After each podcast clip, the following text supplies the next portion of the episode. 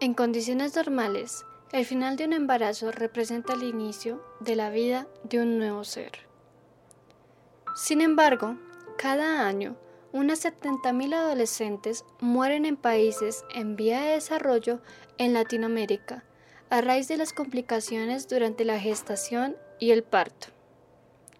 Si bien cada región tiene sus particularidades, las adolescentes que viven en zonas rurales, en condición de pobreza y con un nivel educativo deficiente, son las más proclives a quedar embarazadas que aquellas de áreas urbanas y con un mejor perfil socioeconómico y educativo. La gestación en estas mujeres, que son casi niñas, trae consecuencias físicas, psicológicas y económicas, pero la más devastadora es la muerte misma. Ahora escucharemos la opinión de Juan Carlos Córdoba, quien es doctor en comunicación y cultura.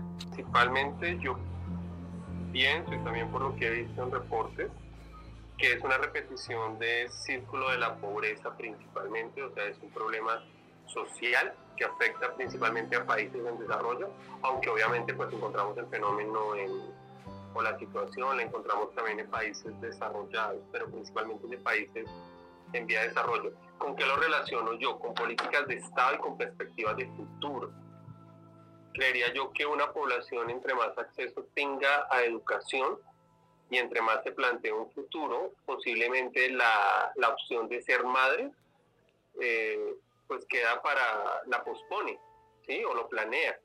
Pero cuando las opciones de vida, pocas, el ser mamá se convierte en una opción pues, que las personas toman.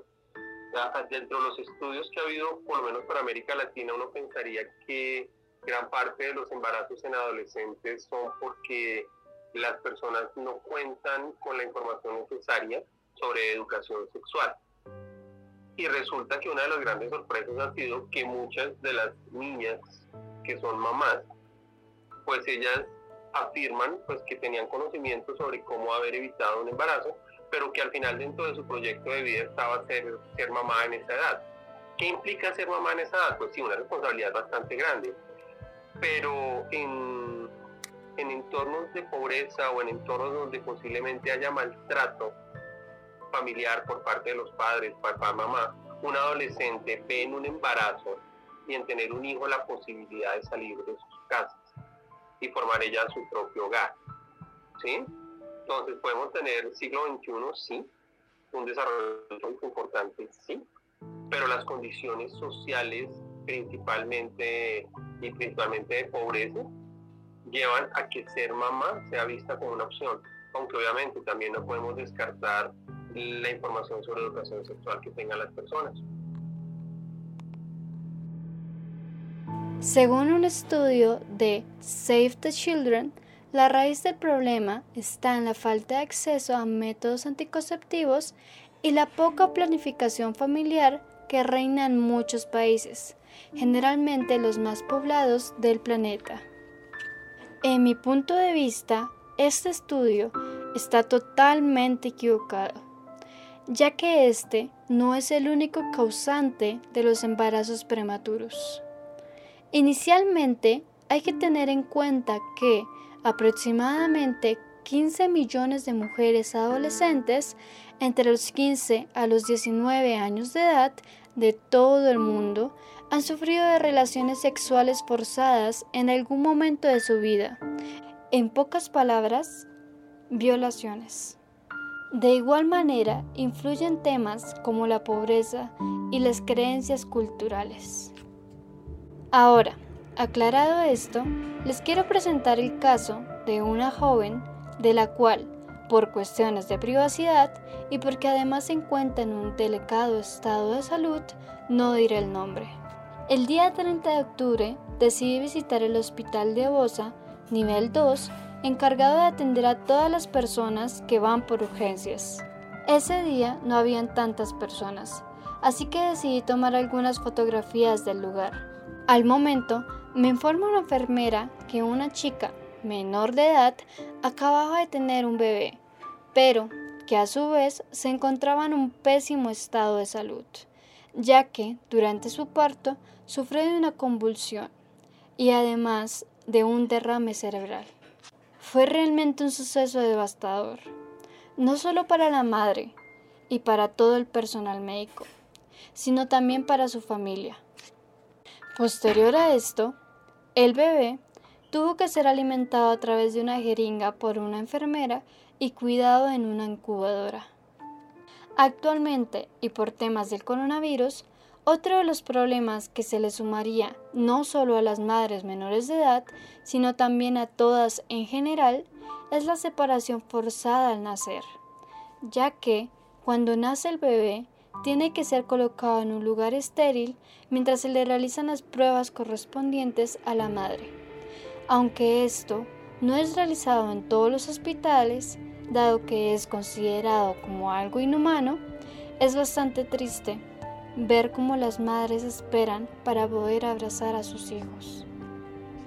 Ahora escucharemos la historia de Sara Villanueva, quien tuvo a su hija a la edad de 15 años cuando apenas iba en 9º grado. No podía dormir porque ya se levantaba cada 3 horas. Incluso cuando nació, pues la tuvieron que dejar hospitalizada. Entonces yo también me sentía mal, porque yo decía, pues de pronto si yo hubiera hablado a tiempo hubiera evitado muchas cosas. Y yo lloraba mucho. Y hay algo que se llama depresión posparto, a mí me dio eso. Y yo lloraba por todo. Y yo, mejor dicho, yo me sentía culpable de muchas cosas. Y ya, la sacaron del hospital y todo eso. Y ya, pues ella se despertaba cada 3 horas, yo no podía dormir, yo todavía no sabía cómo era cambiarle el pañal, yo estaba aprendiendo a ser mamá, yo no sabía cómo cambiarle el pañal, no sabía ni siquiera cómo alzarla, no sabía, yo aprendí a bañarla hasta cuando tenía ella 3 meses, porque la que la bañaba era mi mamá. Yo para el tetero, yo no sabía nada, pero Dios mío. Entonces mi mamá también era como gritándome mucho, mi mamá me gritaba mucho. Y era como, no sé, me decía muchas cosas. Y yo un día me cansé y dije no más. Y yo un día cogí y dije no más. Y aprendí yo misma a vestirla, a darle el tetero, a preparárselo, a bañarla, que fue lo que más me costó, a cambiarle el pañal. Ya la niña se levantaba por las noches, cada 3 horas, y ya yo decía, no me levanto yo, no tengo por qué irle a pedir ayuda a mi mamá, y lo hacía yo sola, y así me fui desenvolviendo poco a poco, y ya después yo entré a estudiar, y me dio muy duro, porque yo estudiaba por la tarde, y necesitaba hacer tareas, y la niña no me dejaba, y a mí me tocaba esperar a que ella se durmiera para poder hacerlas. Y a veces, y cuando le daba fiebre, era peor, porque no dormían toda la noche, yo tampoco dormía, pero así me tenía que ir a estudiar al otro día. Pero son cosas que me han enseñado mucho y ahorita la niña es muy tranquila, a diferencia de cómo empezamos, ahorita yo necesito hacer alguna tarea y ella me ayuda, o yo le digo, te quedas juiciosa y ella es consciente, no sé, es como si de verdad se diera cuenta del sacrificio que yo estoy haciendo por amor a ella. En conclusión, este es un problema social, al cual se le tiene que colocar total atención, ya que esto causa miles de muertes al año, y no hay que culpar a la falta de información sobre los métodos anticonceptivos, sino a la falta de protección que tienen estas niñas por parte del gobierno. Y más que todo, a esas niñas que no tienen acceso a una buena educación, porque viven en pueblos muy alejados o en comunidades indígenas, que tienen ciertas creencias sobre la fertilidad de la mujer. Por eso hoy hago una invitación a todas aquellas personas que al ver a una menor embarazada solo buscan culpar a sus padres por no haberles brindado una buena educación sexual, para que de hoy en adelante piensen que hay miles de situaciones dolorosas por las que pudieron haber pasado, como lo es el caso de una violación. Este podcast fue realizado por Jensi Marcela Gordillo, Samuel Céspedes, Hazbrady Paola Rodríguez, Valentina Rodríguez, y Lisette González Daza.